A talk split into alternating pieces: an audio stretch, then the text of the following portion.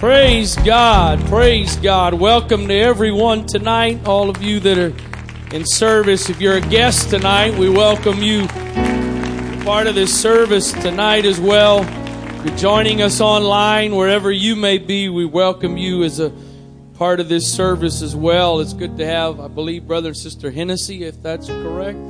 They are, I believe, down for some campus ministry stuff. Um, welcome them part of our service tonight. And uh, they're not here, but we give honor to our bishop and Mother Wright tonight.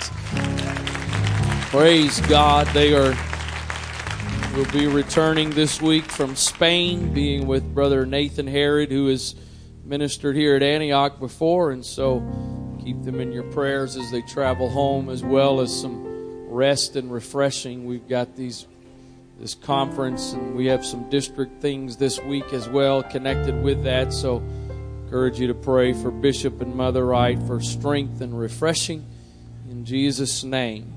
Praise God. Isaiah chapter 56, verse number one, and uh, want to welcome a couple of our congregation elders on the platform tonight. We're going to be uh, uh, rotating our elders and our three corporate ministry leaders, which is Brother Whittington, Brother uh, Isaac Middleton, and Brother Fowler. They're going to be rotating on the platform. I'd like for them to be in, be up here. We don't have room for everybody at one time, so if you notice a couple of new faces tonight, um, in June you'll notice some new more. Because we'll be in Baltimore next week, and then be outside in the tent. I'm not sure we'll have a lot of platform space, but um, it's it's um, we are doing that. Not the best timing tonight with all that coming up, but better late than never with some things. So Isaiah 56 verse 1, I want to read several verses, so if you will patient with me and then we'll make a deal. You sit down and I'll keep standing. So that all right, bargain to make. Isaiah 56 and verse number 1. Thus saith the Lord, Keep ye judgment and do justice. For my salvation is near to come, and my righteousness to be revealed. Blessed is the man that doeth this, and the Son of Man that layeth hold on it, that keepeth the Sabbath from polluting it, and keepeth his hand from doing any evil. Neither let the son of the stranger that has joined himself to the Lord speak, saying, The Lord hath utterly separated me from his people. Neither let the eunuch say, Behold, I am a dry tree. For thus saith the Lord unto the eunuchs that keep my Sabbaths and choose the things that please me and take hold of my covenant. Even unto them I will give in mine house and within my walls a place and a name than of that and a name better than of sons and of daughters. I will give them an everlasting name that shall not be cut off.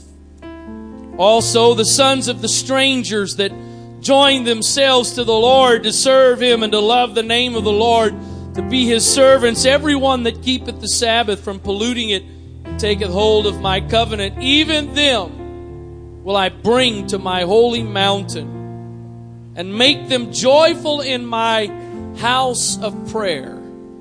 Their burnt offerings and their sacrifices shall be accepted upon mine altar. For my house shall be called a house of prayer for all people. My house shall be called a house of prayer for all people.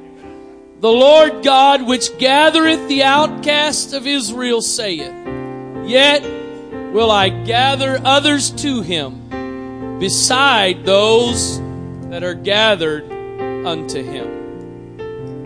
Even them will I bring to my holy mountain and make them joyful in my house of prayer. Their burnt offerings and their sacrifices shall be accepted upon mine altar, for my house shall be called a house of prayer for all people. Father, I thank you for your presence that we feel in this place tonight. I thank you for your spirit that's been manifested, that has already worked and moved lives you have already touched and ministered to in this place tonight. I pray, God, that you would speak to us tonight, that your word would minister in this place tonight, God, that we would hear a word from you. I pray, God, tonight again that by your grace this would not simply be a sermon, Lord, for this service, but a word that would come from you, God, in the name of Jesus Christ. I trust you for your anointing. I depend upon you tonight, Father, and acknowledge that without you, Lord, I can do nothing. In Jesus' name, in Jesus' name, amen. God bless you. You may be seated. I want to read this, these verses to you from another translation. I'd like to read them to you from the Message Bible. Again, uh, uh, the, the paraphrase known as the Message Bible. And it says it this way. It puts some things in a little plainer terms. It says, Guard my common good. Do what's right and do it in the right way. For my salvation is just around the corner. My setting things right is about to go into action.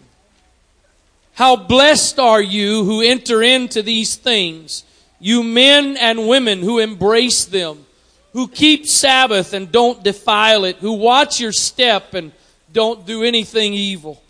Make sure no outsider who now follows God ever has occasion to say, God put me in second class.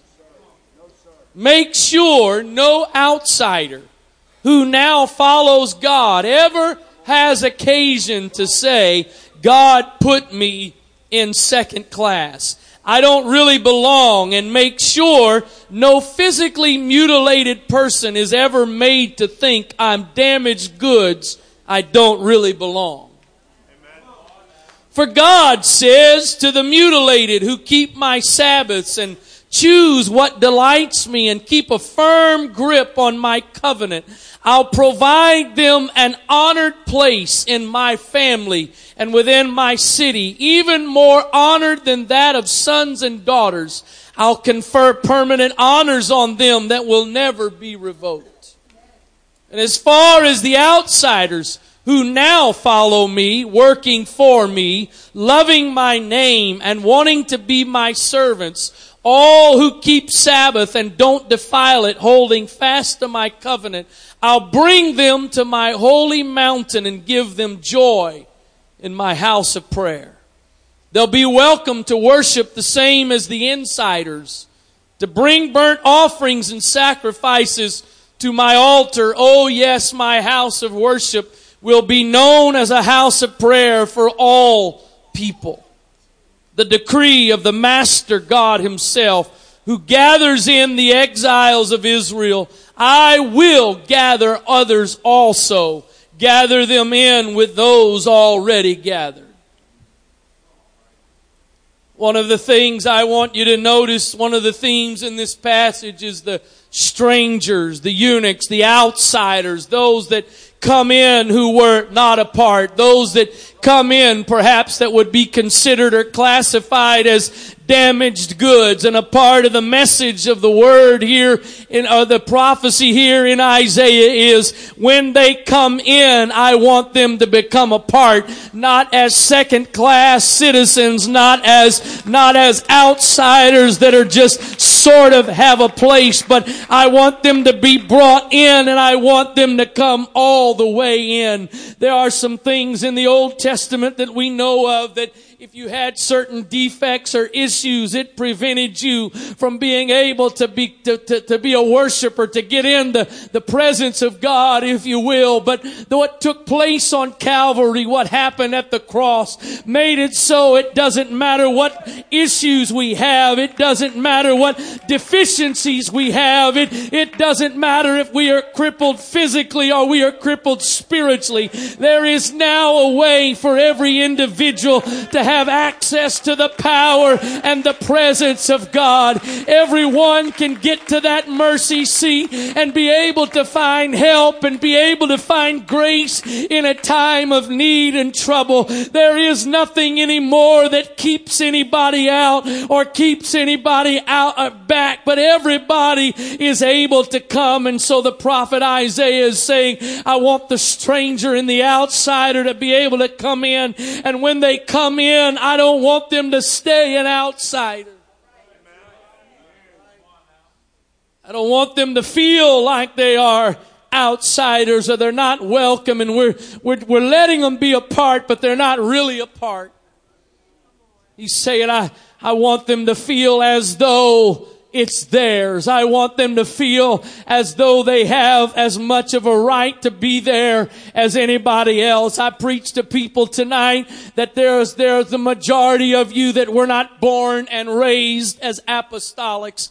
And for those of us that were, were born and raised as apostolics, we have no more right to this than those of you that came in as adults. We don't, we don't have any more right to all of this simply because we were born in into it than those of you that came in one day as an adult and found your way to an altar and knelt at, and perhaps knelt down or stood there, whatever the case, but you repented of your sins and when you repented of your sins, the Holy Ghost came in and filled you and you were baptized in Jesus' name and now you are an apostolic just like any of us that may have been born into it.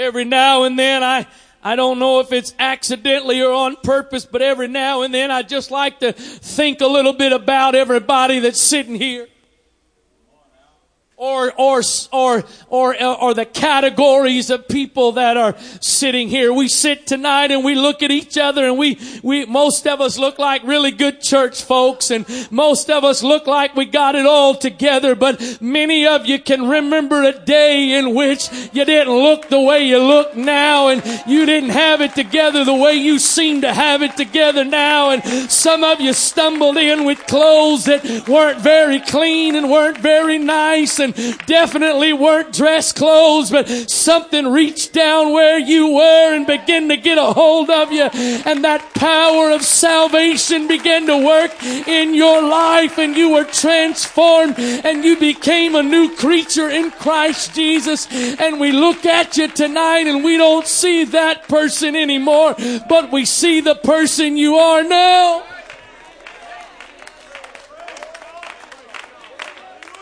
If we're not careful, we get so used to what we are now that we forget what we may have been.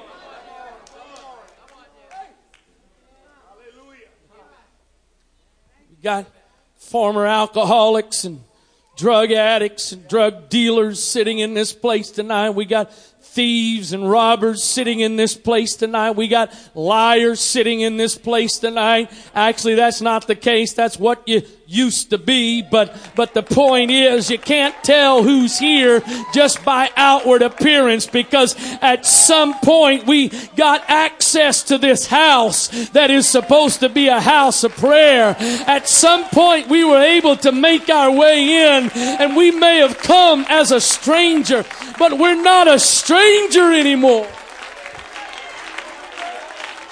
The apostle Paul said it sort of like this in Ephesians chapter 2 beginning with verse number 1. And you hath he quickened who were dead in trespasses and sin. Were dead in trespasses and sin wherein in time past you walked according to the course of this world, according to the prince of the power of the air, the spirit that now worketh in the children of, of disobedience. It used to work in you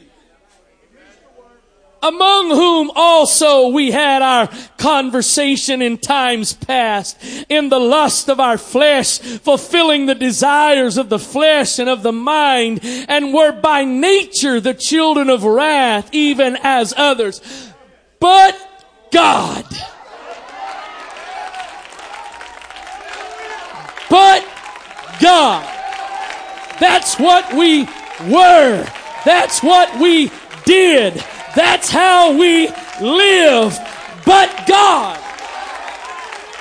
who is rich, who is rich, doesn't just have a little bit of it, doesn't just have a small supply, but God who is rich in mercy for his great love wherewith he loved us, even when I didn't propose to my wife until I knew the feelings were mutual. for a lot of reasons. One was I wasn't going to put myself out there and be rejected. As best, as best I could, I wanted to know that the odds were for me. I wanted to know there was some mutual feelings there. I didn't want to start investing my time and money and resources in somebody that may not care about me. I was more than happy once I knew to give what I had, but I wasn't going to invest it and lose it if I didn't have to.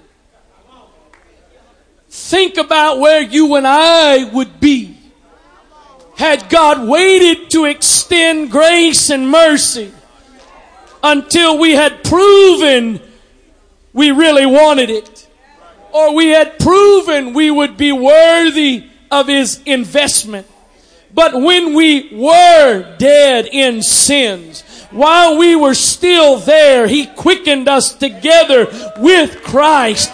By grace ye are saved and hath raised us up together and made us sit together in heavenly places in Christ Jesus, that in the ages to come he might show the exceeding riches of his grace and his kindness toward us through Christ Jesus. For by grace are ye saved through faith, and that not of yourselves, it is the gift of God. Not of works, lest any man should boast.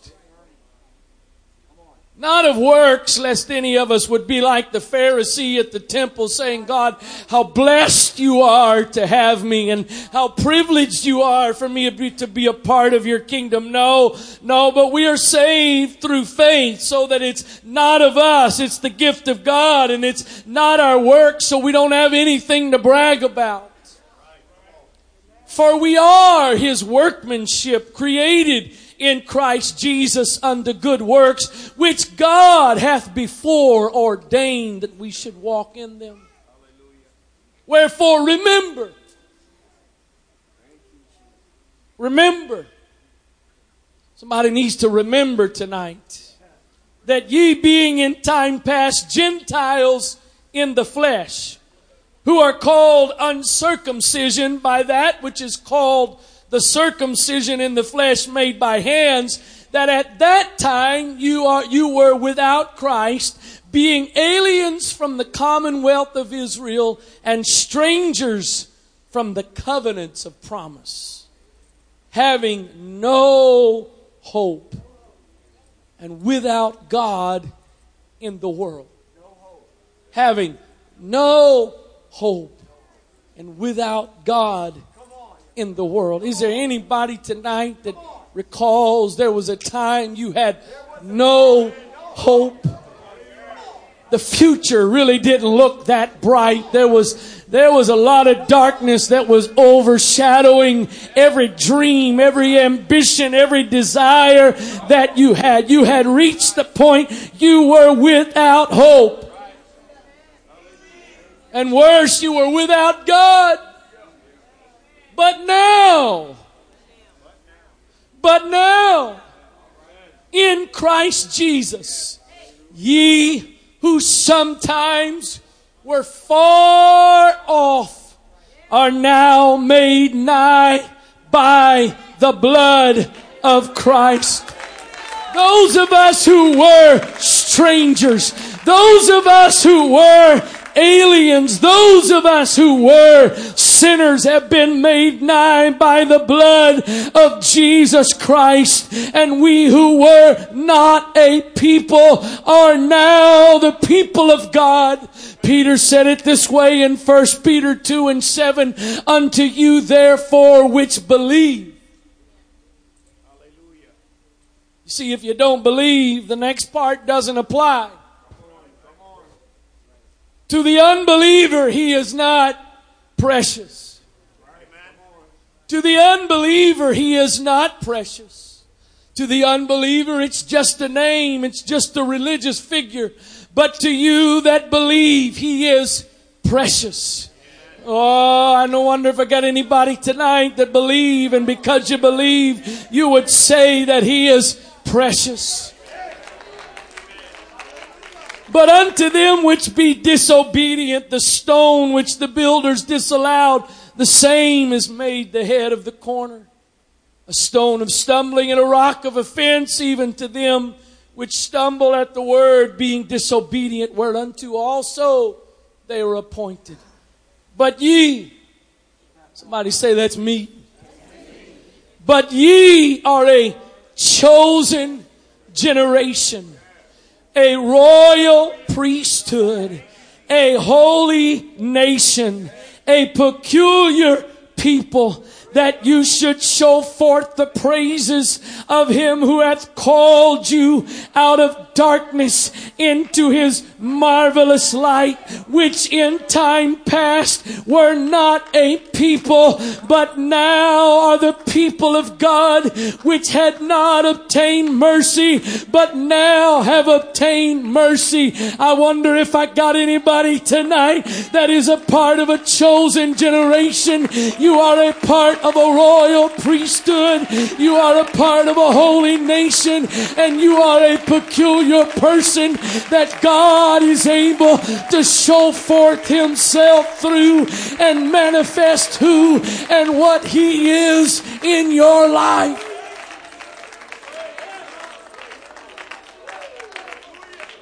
Believe it was the apostle Paul that said in another place, he's broken down the middle wall of partition.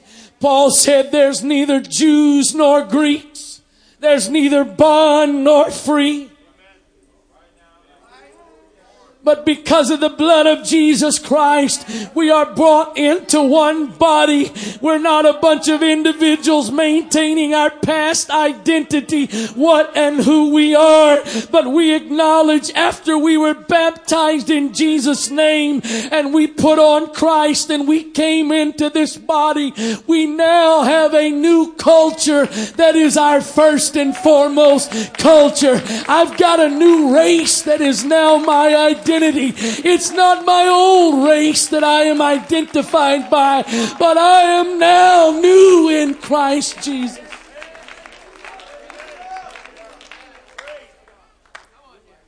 Go back to the book of Isaiah.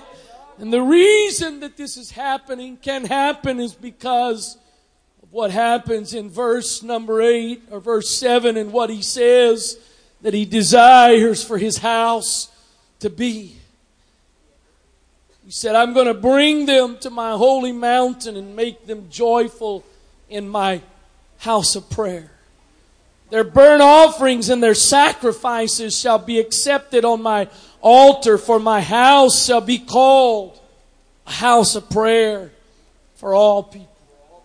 For all people. No exceptions.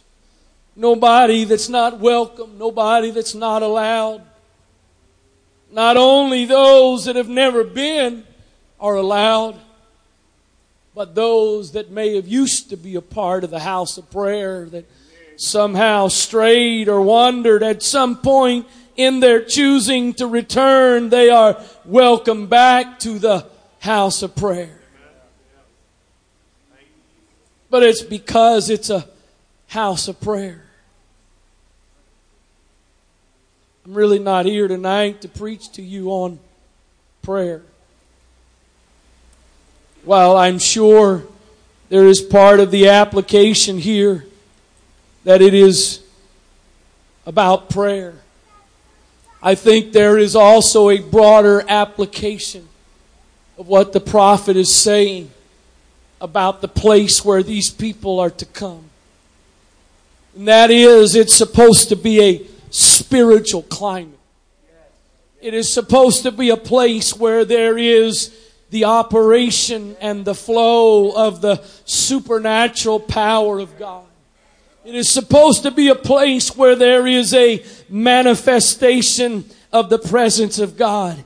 It is not supposed to be a place where the drawing card is programs and ideas that individuals may come up with. But the only thing that's able to bring the stranger and the outsider together and make them one is for this house to be a house of prayer, for it to be a place where there is a continual manifestation of the power and the presence of God. See, if we're not careful, we can become professional Christians.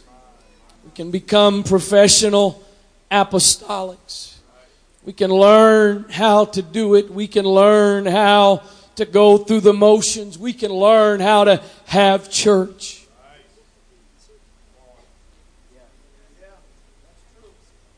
I don't mean this to come across in a wrong way. If you take it totally out of context and misuse it, then you could use it against me. But please hear it in the context of what I'm saying. I'm 43 years old. I started preaching when I was 18. I've been preaching for 20 plus years now. Yes, almost 25, I guess that would be, wouldn't it? 26 almost. Brother Middleton, I got a feeling if I wanted to in a pinch, I could create a message and preach a message that I came up with all on my own. And as long as most folks in the service were carnal, they'd have no idea that the source of the message wasn't God. It's a challenge, whether it's preaching, worship leading, or any other area of ministry, the longer you do it and the more comfortable you may become with it, to remind yourself I can't do it anymore now without Him than I could 25 years ago. I'm no better off now trying to do it than I was the first time when I got up in the pulpit and was scared out of my mind. I may not be as scared as I was. I may not be scared, as scared now as I was then. I may not be quite as nervous now as I was then. But what I constantly try to do is to make sure there is still a reverence for what I do and a reminder to myself that without Him I can do nothing. I can do all things with Him, but without Him I can do nothing. And if we're not careful, we can learn how to have church and we can learn what song to sing and we can learn the right things to do at the right time. And it's possible to do all of that and not be a house of prayer. But if the stranger and the eunuch are going to come and those that are outsiders are going to be grafted in, it's got to be a house of prayer. It's got to be a place where the manifestation of the presence and the power of God is not an uncommon thing, but it's a kind of thing when it's not there and it's not happening, we automatically automatically know something's missing. Realize it was a different day and time.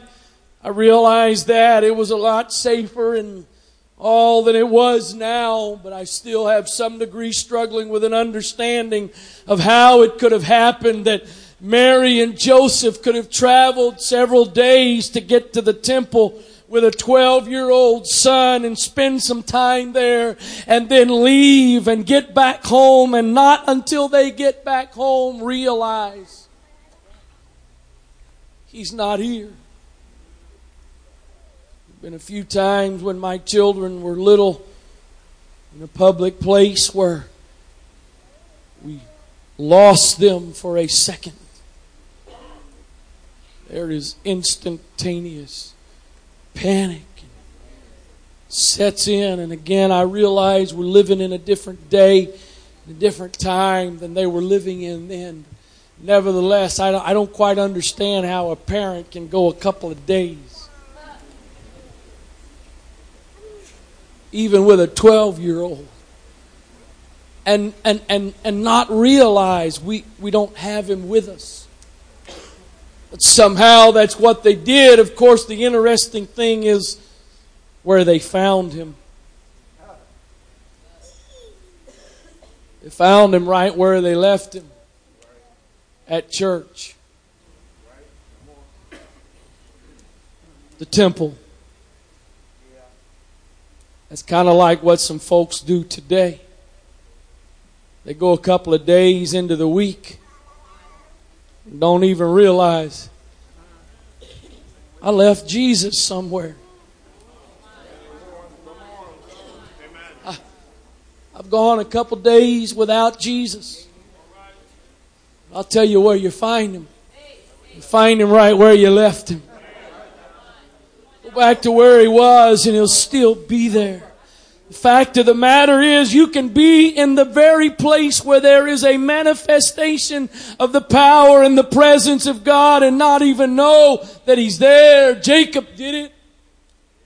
Jacob woke up and had an encounter with God and he said, the Lord was in this place.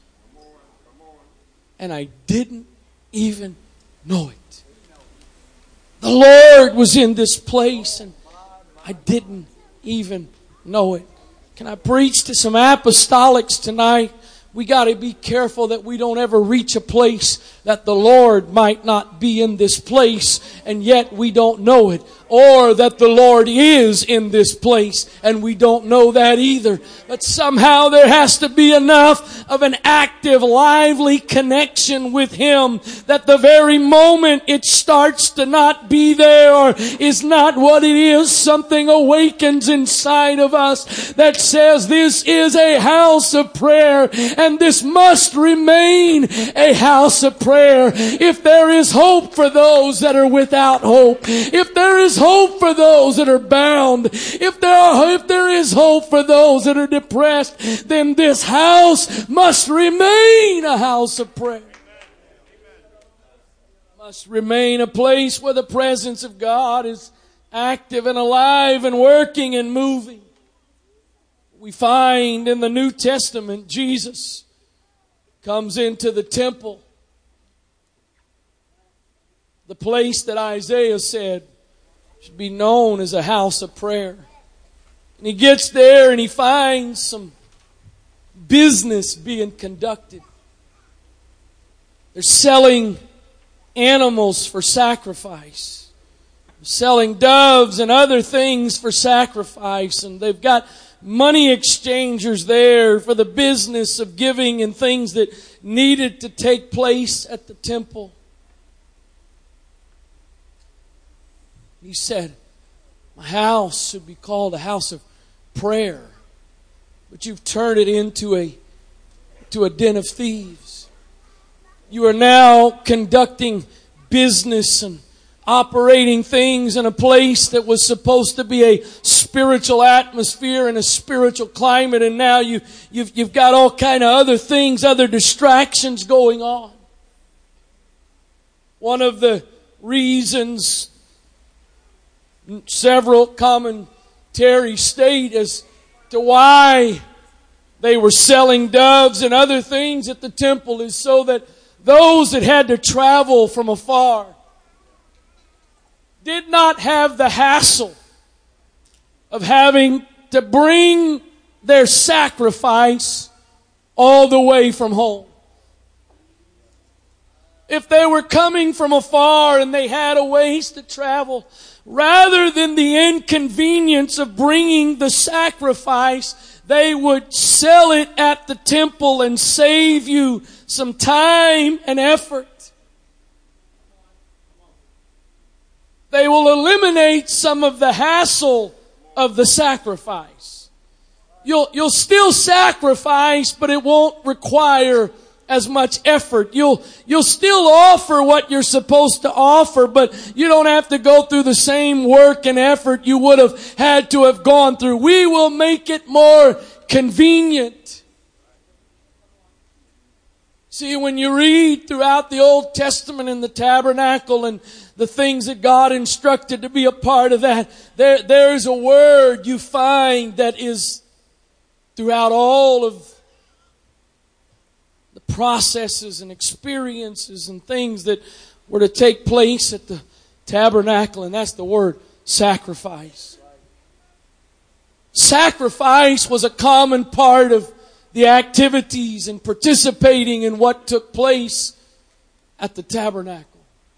You came with a sacrifice. You brought a sacrifice. You gave a sacrifice. Can I tell you, we're living in a day and time in which the church world is trying to take sacrifice out of all of it.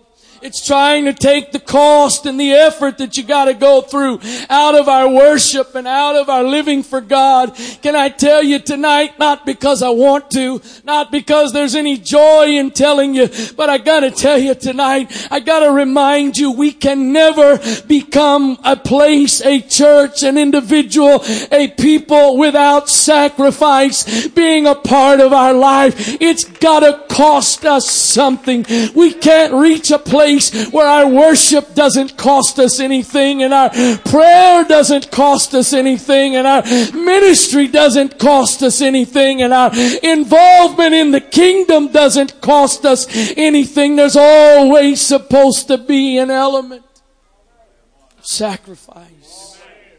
If we're not careful, we can come up with conveniences.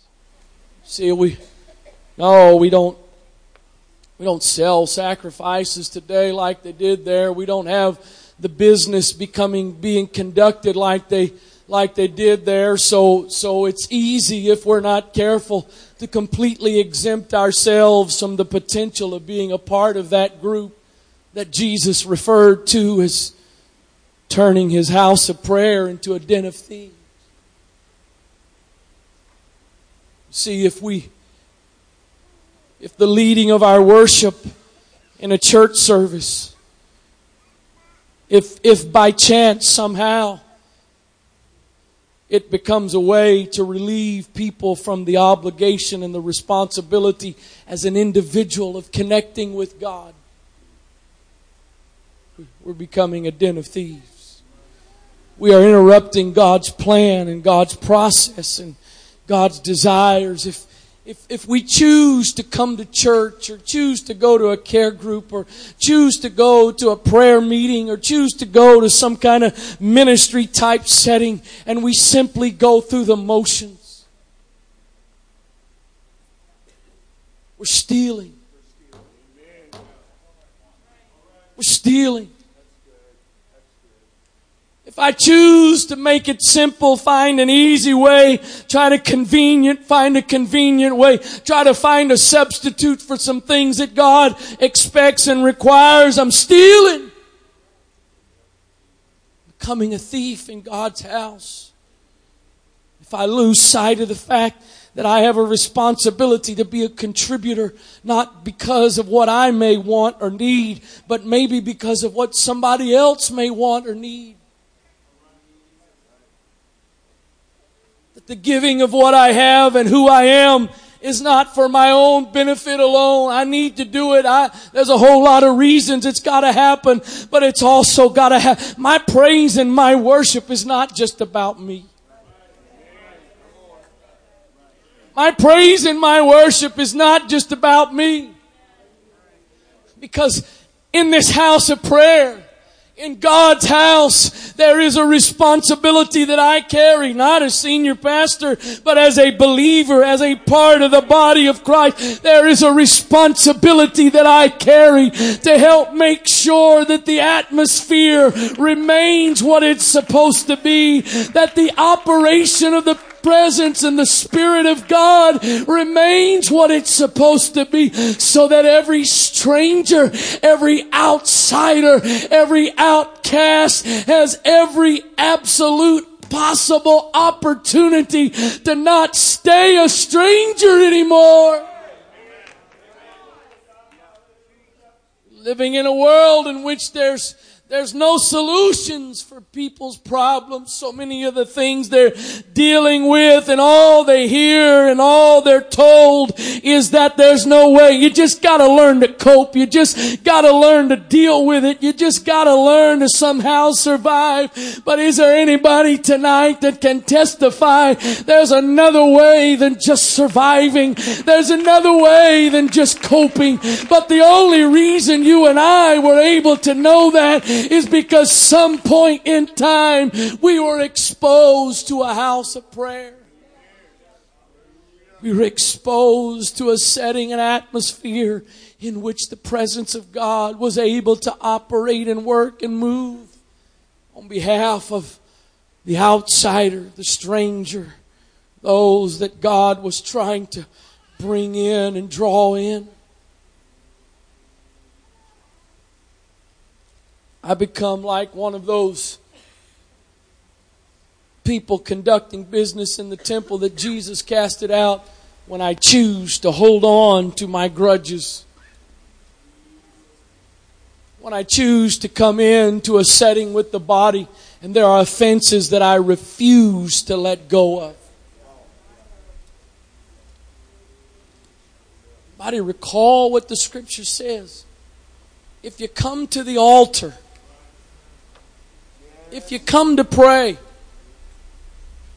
and when you come to pray, if you know, what does it, what does it say? Listen, if your brother has aught against you. Notice what it didn't say. It didn't say if you come to the altar to bring your gift, and you have aught against your brother.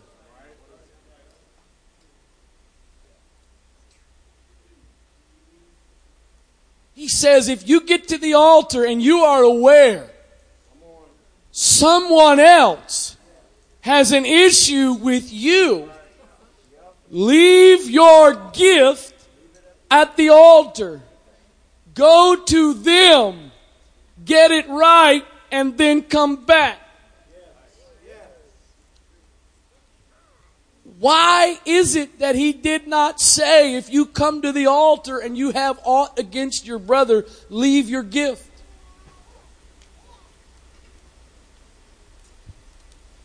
I think the reason he didn't say that is because he assumed that before you came to the altar, you would have already have dealt with your offenses.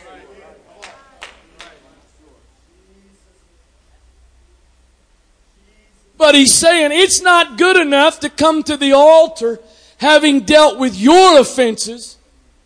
But no, your brother's got something against you and just ignore it and forget about it. Oh, it's going to get tight, but that's all right. I'm preaching to some folks tonight, you keep bringing your gift to the altar. Excuse the grammar, but it's the simplest way and best way to say it. You ain't doing either one. First off, you're trying to bring your gift to the altar with offense toward your brother or sister. Not to mention knowing that somebody's got something against you.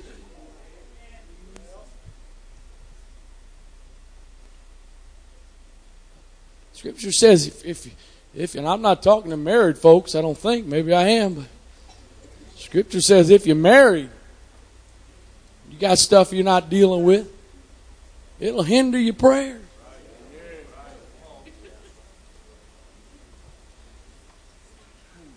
It'll mess it, it'll prevent your prayers. And the only thing, the only thing that removes the power of the blood from your sins, your sins, your sins that God has forgiven you. The only thing that has the potential and that can remove the effectiveness of that blood is when you choose not to forgive. That's how serious it is for us hanging on to stuff and not dealing with the stuff that's in our own heart and then not also and then also not dealing with the stuff in somebody else's heart. And so when I come into the sanctuary, when I come into the presence of God and I'm carrying that stuff, I become a thief. Because I become a hindrance. I'm taking away from the free flow of the presence and the power of God. Brother Wright, don't put that on me.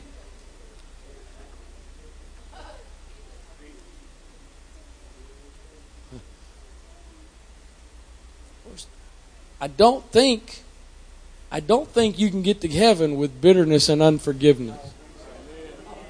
I don't think so. I'm pretty sure you can't. But I'm kind of hoping you can.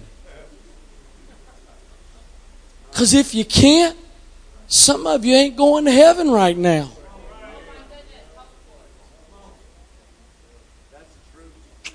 Oh, boy. It was great flow in here earlier, wasn't there?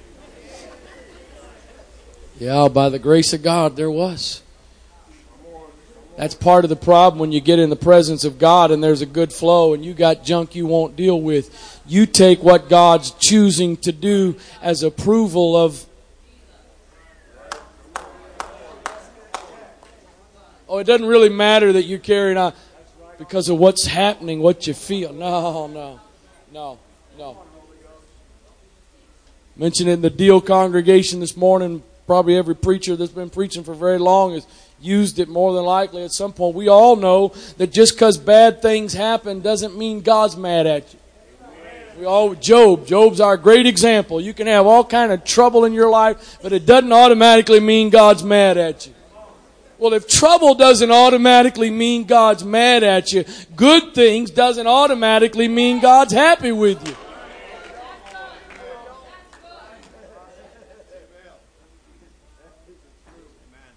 I've kissed my kids goodnight a whole lot of nights when I wasn't too happy with them.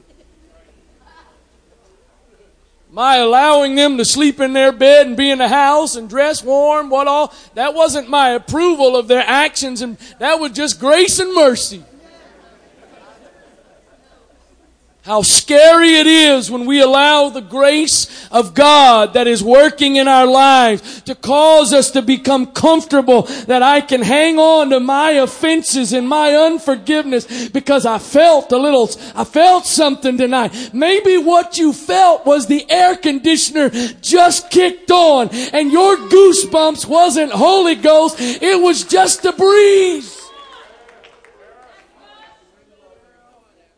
Trying to be mean. I'm, I'm, I'm trying to stir somebody. I don't know who, but somebody. Uh, people that are carrying stuff against brothers and sisters.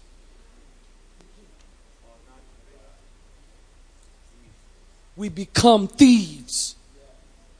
Oh, I'm not selling. I'm not doing. No, but I'm interfering because I'm choosing to keep my right to hang on to stuff above the need of the house of prayer and, and this place and every other place we gather together and every other circumstance we gather together in for the purpose of ministry. When I choose to hang on to my stuff, I'm robbing.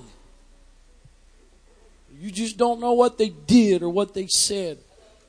When's the last time you read the story of a man named Jesus?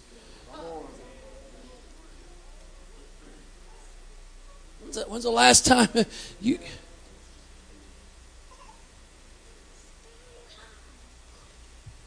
think Brother Gonzalez may have been the first person I heard say this. I don't know if he made it up or heard it someplace else, but he's the first one, first person I recall hearing, and the statement he made was, carrying bitterness and unforgiveness, it's like drinking poison and then expecting somebody else to die.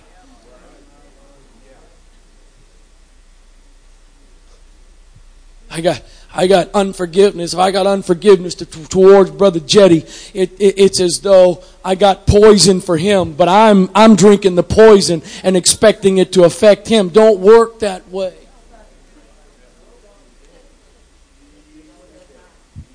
Probably be a good time to break into a famous Disney song these days, but I won't do it. Let it go.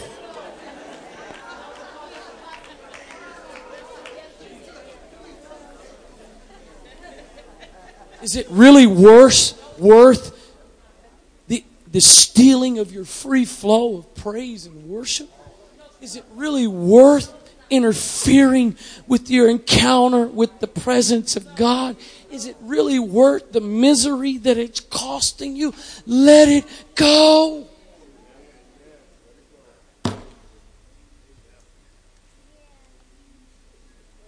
If I let her, if I forgive them, that means I'm saying it's okay. I'm sorry. I'm, I do not mean to be offensive. That is one of the dumbest statements for a Christian to make. Your struggle with forgiveness is the fact that by forgiving somebody what they did wrong, you are saying what they did is okay, you need to stop repenting. Come on. Come on. Why? Come on now. Because I got forgiven years ago for the first time, and I've gotten forgiven thousands and thousands of times since. And every time I repent and get forgiveness, is God saying, "Okay, I'm, I, I forgive you. It's okay." No. When God forgives me, He's releasing me from the penalty and the, and the consequences and all that stuff. And, and it's the same for you and I. It's not saying what they did is okay. It's not giving your stamp of approval, but it's, it's getting yourself free from the consequences and all of the turmoil and frustration and anxiety so that you can be a contributor to the manifestation of the presence and the power of God that helps the stranger and the outsider to come in and be a part. Listen to what Jeremiah says. 7 chapter 7 beginning with verse 1. He says, The word that came to Jeremiah from the Lord, saying, Stand in the gate of the Lord's house and proclaim there this word, and say, Hear the word of the Lord, all ye of Judah that enter in at these gates to worship the Lord. Thus saith the Lord of hosts, the God of Israel, amend your ways and your doings. Who is he talking to? He's not talking to sinners that are coming. He's talking to those of Judah, the praisers, the worshipers, those that belong. Amend your ways and your doings, and I will cause you to dwell in this place. Trust ye not in lying words, saying, The temple of the Lord, the temple of the Lord, the temple of the Lord are these. What he's saying is, you can't let somebody get up in front of you and say, Well, we're in church, and that make that by saying we're at church, that makes it all okay. That makes my life, my attitudes, my struggles okay. Just because I'm here, just because I'm in this pulpit tonight. I, I said it again tonight. I, I hope I'm not the only guy that has to pray this prayer. God, I, I'm acknowledging to you again, I know there is stuff in me that is not right.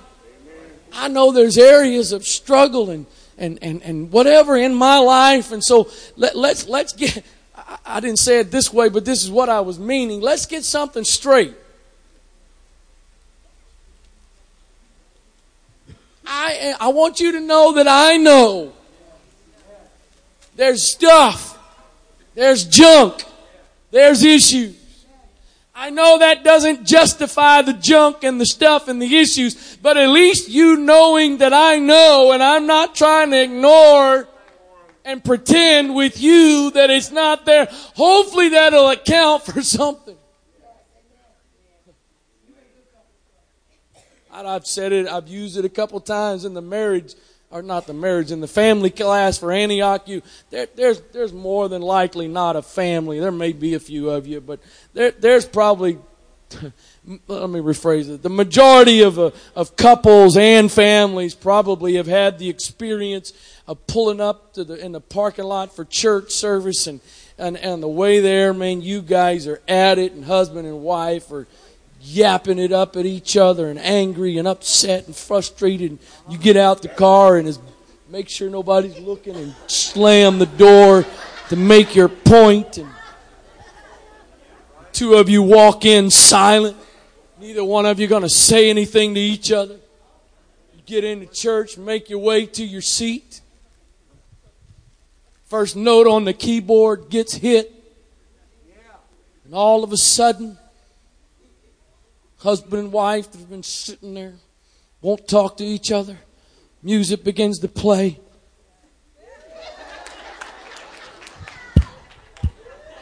Get your dance on.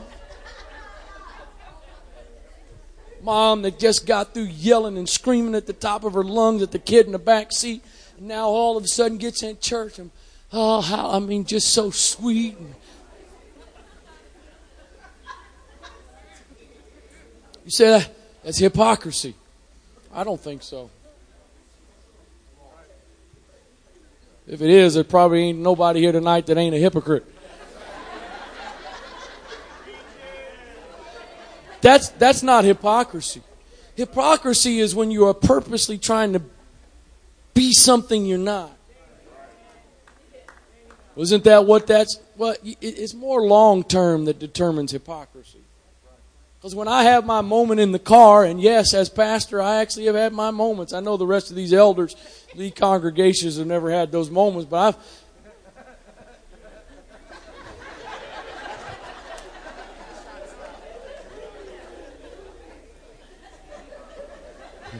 The devil has no idea where I live five days out of the week. No idea. He doesn't. He couldn't find me if he had to. But somehow, on Sunday and Thursday, there is a bullseye on my house.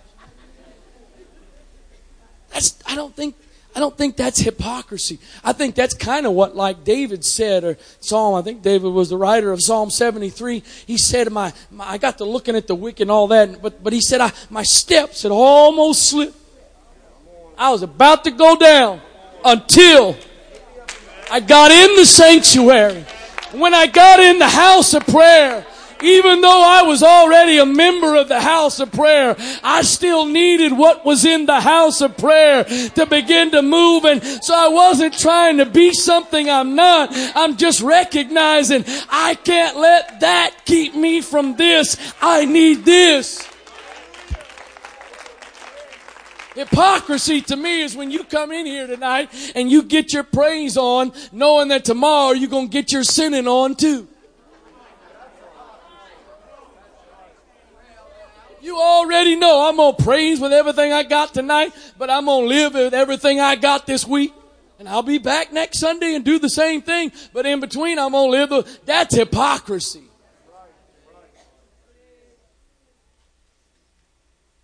Amend your ways. Don't just think because you show up at the house of God, it makes everything all right. For if you thoroughly amend your ways and your doings, if you thoroughly execute judgment between a man and his neighbor, if you oppress not the stranger, the fatherless, the widow, and shed not innocent blood in this place, neither walk after other gods to your hurt, then, then will I cause you to dwell in this place in the land that I gave to your fathers forever and ever. Behold, you trust in lying words that cannot profit. Will you steal and murder and commit adultery, swear falsely and burn incense to Baal and walk after other gods whom you know not and come and stand before me in this house which is called by my name and say we are delivered to do all these abominations? Will you live the way you want to live, free to live however you choose, do whatever you want to do, and then walk in and say we actually have approval to do what we want to do? Some call that grace. I didn't say the Bible calls that grace. I said some call that grace. Some may not say it, but what they seem to communicate is that grace is a license to do whatever you want to do. A license to sin. That's grace. Funny thing is, the Bible says grace is the one who teaches us to live a godly life. It's grace that's act- that that doesn't match up with a license to do whatever you want to do. Anybody have a teacher that stands out in mind that was not a very gracious teacher? I don't know about you, but I'm glad I got a gracious teacher for this godly living thing. Otherwise, I'd be in big trouble. Nevertheless, grace is not about me just having freedom to do what I want. It's empowering me to become what I'm supposed to be. But if we're not careful, we can steal and murder and commit adultery, swear falsely, burn incense to Baal, walk after other gods whom we know not. He's talking to those that were on their way to church. Hello? Wasn't out in the street doing a street service, evangelizing the sinner. He's telling those that were on their way to the temple. You steal, you murder, you do all these things, and then you come in and, and somehow we're delivered to do all these things. If this house, is this house which is called by my name become a den of robbers in your eyes? Behold, even I have seen it, saith the Lord. But go ye now unto my place which was in Shiloh, where I set my name at the first, at the first, where I set my name at the first, and see what I did to it for the wickedness of my people Israel. See that just because my name was someplace doesn't mean I'm going to preserve it forever if somehow it loses its power and it loses its, its ability to impact lives and, and it begins condoning and allowing things that shouldn't be. He said, I'm not just going to leave it forever. Go see what I did. Somebody became a robber and a thief and began to steal from what it was I intended and desired to do. There is power in the name of Jesus to break every chain. Not some chains, not a few chains, not certain kinds of chains. There is power in the name of Jesus to break every chain. But there's got to be a house of prayer. Again, I, I, prayer is obviously significant and important. We could preach all night and the next six weeks and more on prayer, but that's not so much what I'm trying to communicate or feel to communicate tonight as much as it is the spiritual climate that it represents. Paul said, I didn't come to you with enticing words of man's wisdom said, But I came with the power and the demonstration of the Holy Ghost. My house shall be called a house of prayer. And when the stranger, the outsider, comes in, as some of you know more than others, some of you got a pretty good idea. It's amazing when you look around here and think about those in Baltimore as about what God has put together. Look at look at the look at the connections and the people and, and, and think about think about the circumstances that perhaps seem to be completely coincidence in your life that brought you to where you are now. Many native Marylanders do we have tonight? Born and raised Maryland. How many? How many of you that weren't born or raised? You came some point later in life. You lived someplace else. Pretty significant number. Think about the what you think about what God did think about the circumstances. I every now and then I think about my wife and I. Think about my parents from from the south, all the way up here in Maryland. God brings them here, all the circumstances and situations that had to happen for God to bring the two of us together. It's not chance, that's not a coincidence. Thank God she's the only one here tonight I'm married to, or the only one that she's not here tonight, but the only one I'm married to. One is more than enough. But you know what? The connection you and I have is pretty significant too. Bring somebody from New Hampshire, right? All over the world to get to Maryland. Others of you, whether it's a permanent thing here or a season you're in, God bringing us together. But not bringing us together so we can just think how wonderful it is that God brought a couple Cowboys fans together. That, that's not.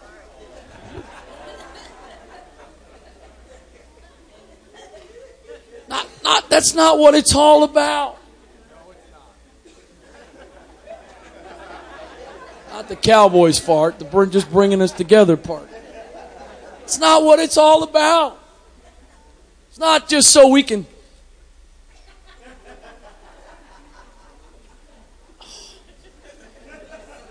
God, please help the deception on this young man. The Bears are going to win it this year. That is I was going to say great faith. I don't know that that's faith. Maybe strong delusion.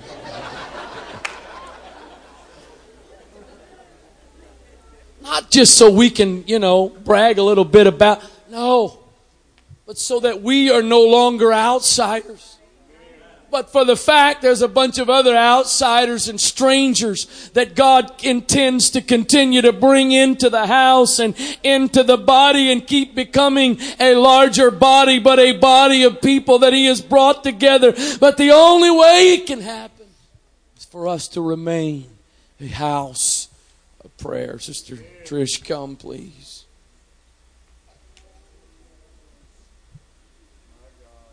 I know, I know, I know, I know. I know it's not all about church. I know that. I know it's not all about Sunday morning.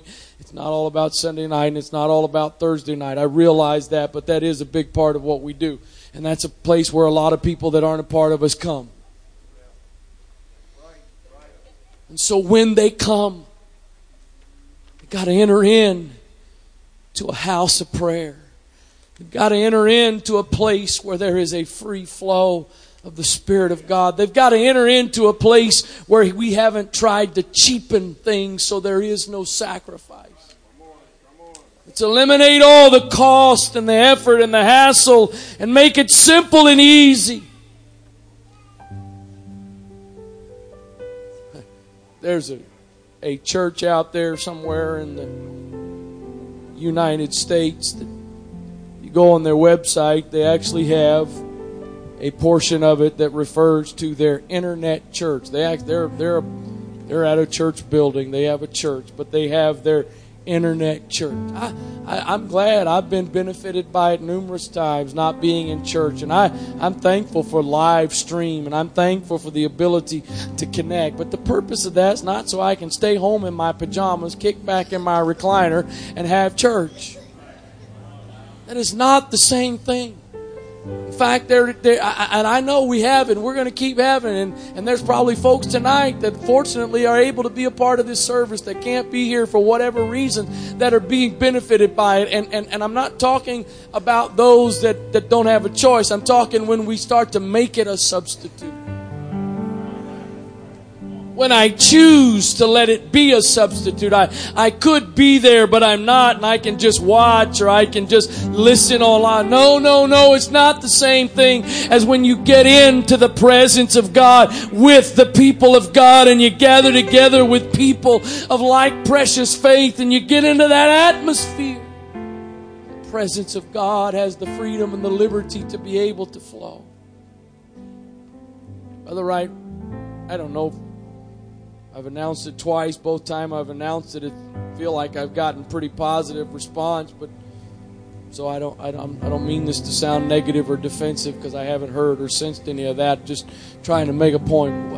Why, why are we going to go outside and have church outside under a tent? We got this nice building. We got air conditioning in case it does get hot. We got everything set up. I mean, everything's in place. We got all the equipment. We got everything not just just stay where we are and just just do what we do. I think every now and then we got to take a few steps to remind ourselves.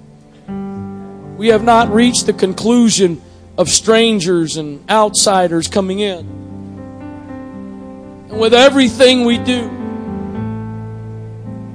we must remember we exist as a body so that the stranger and the outsider has a chance to become a part.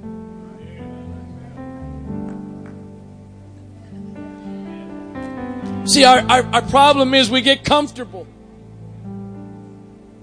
Things get settled and, and, and, and, and we don't want anything messing up our, our world. It's not about us. It's not about us. I realize I was born and raised in this, and so I didn't get in this on my own by myself. But got my grandmother sitting here tonight. Thank God somebody wasn't content with the outsiders and strangers that had been collected up at their church. Thank God somebody realized there's some more strangers and outsiders to come in. Not only am I thankful somebody realized there's more outsiders to bring in, but I'm thankful for those that made sure when somebody else was brought in, they were brought into an atmosphere of the operation of the Spirit of God and the free flow of the presence of God that was able to impact and touch and change lives bow your head, close your eyes if you would, please. I'd like to give an altar call and here's the altar call I'd like to give tonight. I'd like to open it up to those who would be willing to get out of your seat tonight and make your way down to this altar for this purpose. Presenting yourselves to God to say, God, I want to do my part in making sure that this is a house of prayer. I'm not just talking about this Sunday night service or Sunday night. I'm talking about ministry and what we do, whether it's church service or Bible studies, care, whatever, campus ministry, all of those things. But I'm going to do my part that when I am in those settings, in those atmospheres, to be a contributor to the house being a house of prayer. I don't want to become a thief or a robber. I don't want to become someone that takes away, that interferes with the house being the house of prayer that it's supposed to be, where the presence of God has the ability, the opportunity to work and move. In the name of Jesus.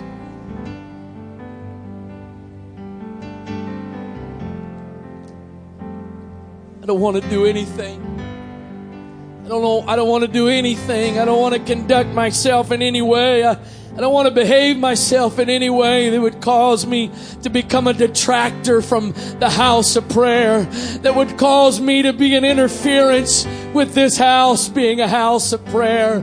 But I want to be able to be a conduit that helps to contribute to the operation of the Spirit of God and the flowing of the power and the moving of the Holy Ghost that more strangers and more outsiders can find their way in, but not be outsiders and strangers forever. Not be second class citizens.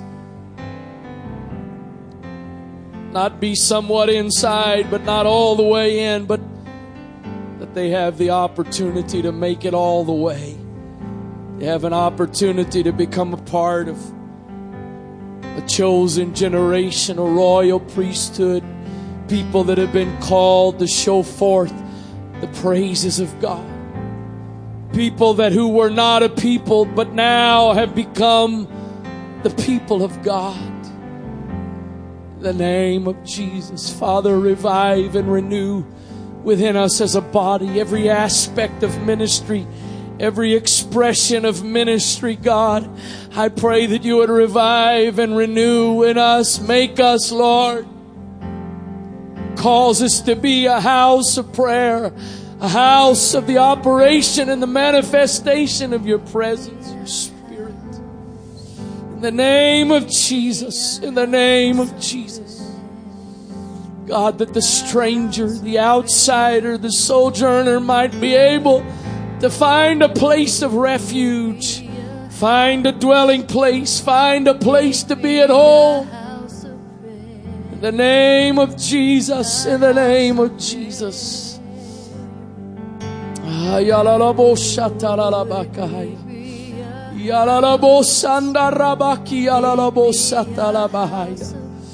In the name of Jesus, in the name of Jesus. I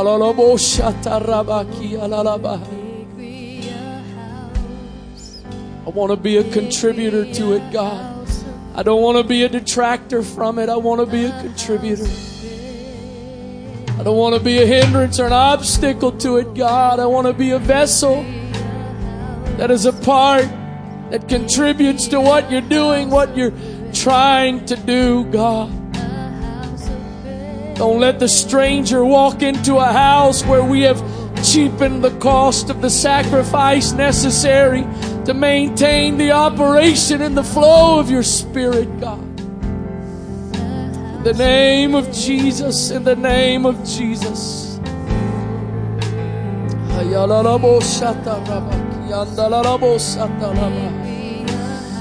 the power of your Spirit, Lord. By the power of your Spirit, Lord. In the name of Jesus. In the name of Jesus.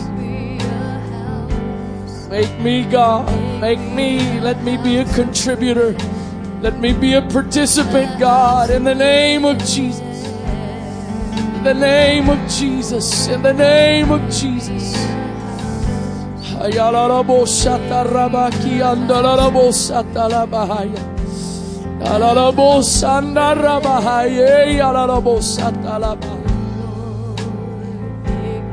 In the name of Jesus, in the name of Jesus, in the name of Jesus, renew and restore it in us, God. Individually and collectively, God, revive and restore it, Lord. In the name of Jesus, in the name of Jesus.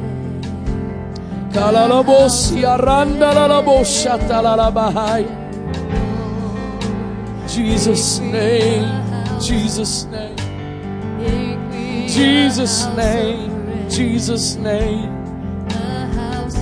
Hallelujah, hallelujah. Make me a house.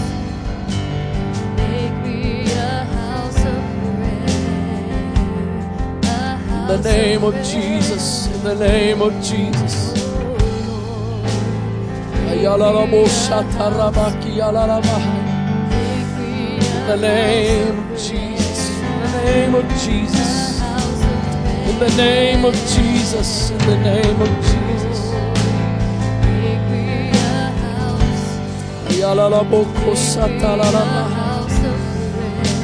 Make us individually, make us collectively a house of prayer. Let us individually be a house of prayer. Put us together collectively, God, to be a house of prayer. Where the operation of your Spirit is the common occurrence. It's not unusual or abnormal, but it's what takes place regularly, God. Oh, yes, Lord. Yes, Lord. In the name of Jesus. In the name of, a the name of Jesus. Whenever you decide you're done, you're welcome to go. If you're praying, please don't be in a hurry. Please don't quit before God's done with you.